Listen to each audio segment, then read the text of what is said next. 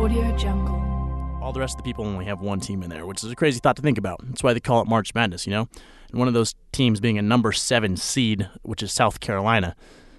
So from there, you know, it's uh,